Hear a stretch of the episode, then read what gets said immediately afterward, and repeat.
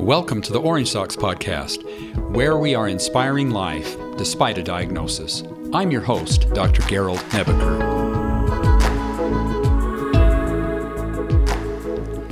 I originally spoke with Tamara and Matt in 2017 when Tamara was pregnant with Grayson, who had a positive screening for Down syndrome.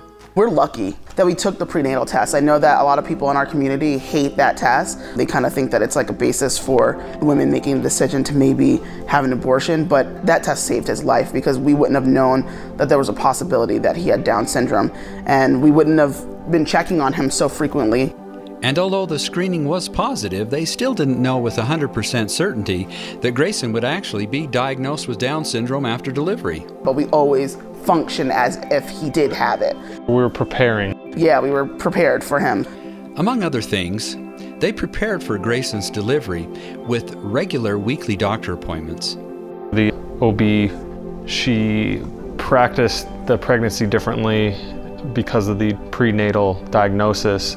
Because I was high risk, I was going in once every week. I would do a stress test and then they would do an ultrasound just to check on his growth and they realized during the ultrasound that he was showing restricted growth. He was in the zero percentile of the measurement of his chest.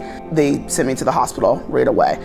It was scary, nurse testing every couple hours, the baby's heartbeat.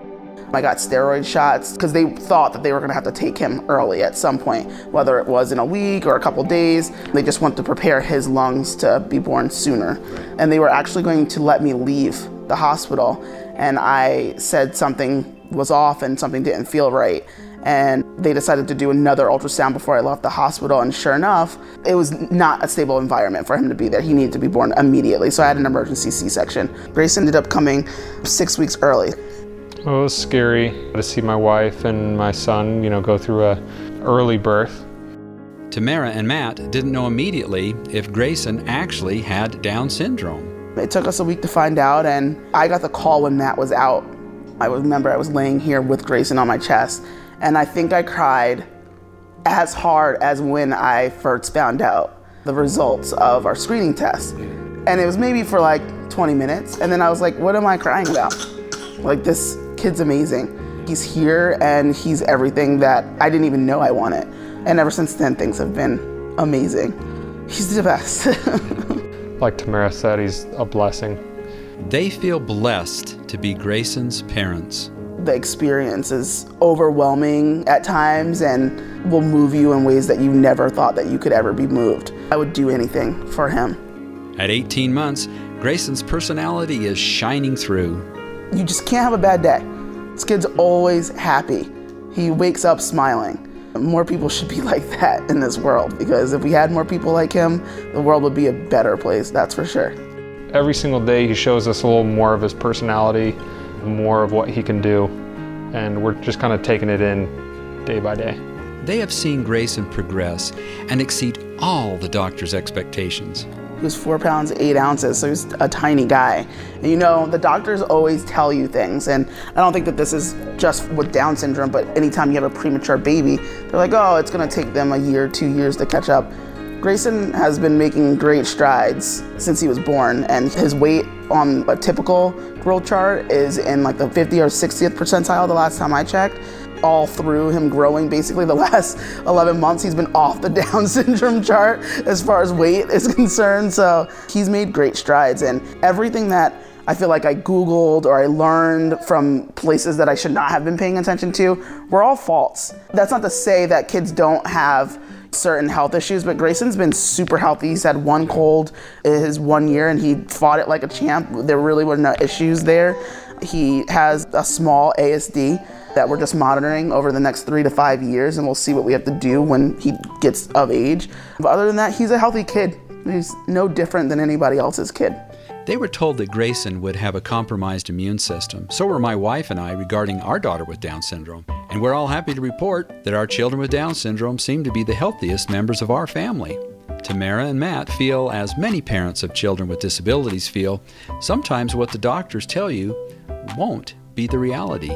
I think it also puts things in perspective when you hear that you're to have a child that's immunocompromised. You start to do way more research than maybe yeah. a parent that has a typical child. You just listen to whatever your doctor tells you, but you find out that not that your pediatrician doesn't have your child's best interest, but that they don't normally study Down syndrome. They don't look at the most recent research. You have to kind of become your own medical advocate. And I think that that's been what has kept Grayson healthy is that we know how to take care of him and keep him healthy. Nobody cares more about your kid than yourself.